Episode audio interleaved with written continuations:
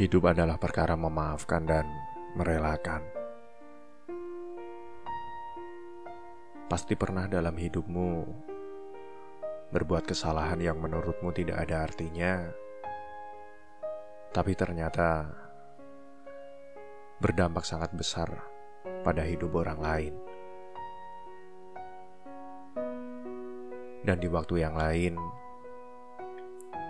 orang lain berbuat hal yang sama kepadamu. Berbuat kesalahan yang mungkin menurutnya biasa, tapi ternyata cukup sanggup membuat hatimu terluka. Marah, sedih, dan kecewa lalu bercampur menjadi satu. Kamu tidak tahu lagi mana yang harus didahulukan. Seakan-akan kamu lupa bahwa sebenarnya manusia adalah tempat salah dan lupa. Memaafkan adalah hal yang mudah dilakukan.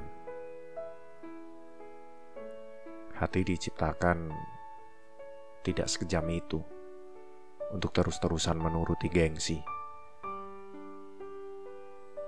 Apalagi jika sudah berhubungan dengan orang yang sudah lama mengisi ruang di hati.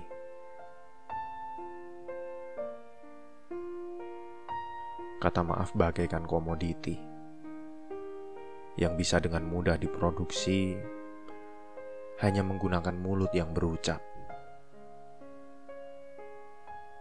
Seringkali maaf menjadi ilusi untuk menghilangkan masalah sementara. Untuk segera berdamai tanpa harus menghasilkan solusi.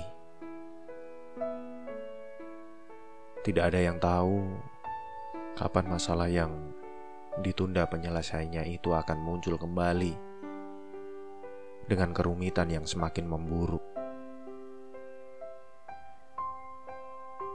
hidup manusia tidak begitu panjang.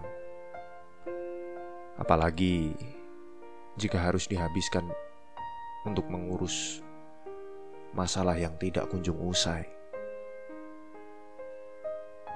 Kata maaf yang keluar dari mulut nyatanya tidak cukup untuk menyelamatkan hubungan dua manusia. Kamu perlu mengikhlaskan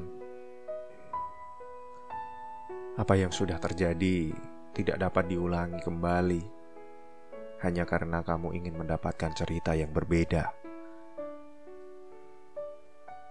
Kita manusia punya keterbatasan soal waktu. Setiap menit, detik, dan jam yang sudah terlanjur berputar tidak akan bisa berputar balik kembali ke masa lalu.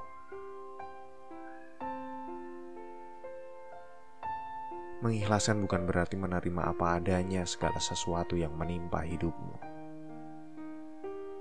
Ikhlas tidak menjadikanmu seakan tidak berdaya. Justru karenanya kamu terlihat menjadi seseorang yang kuat, yang bisa merelakan apa yang sudah terjadi, dan bangkit kembali untuk memperbaiki semuanya. Ikhlas yang sesungguhnya adalah mengembalikan tujuan utama dari semua yang kamu lakukan pada kebahagiaan. Kelak kamu akan belajar bahwa hati yang tersembuhkan menerima dan mengakui kesalahan dan berusaha untuk memperbaiki keadaan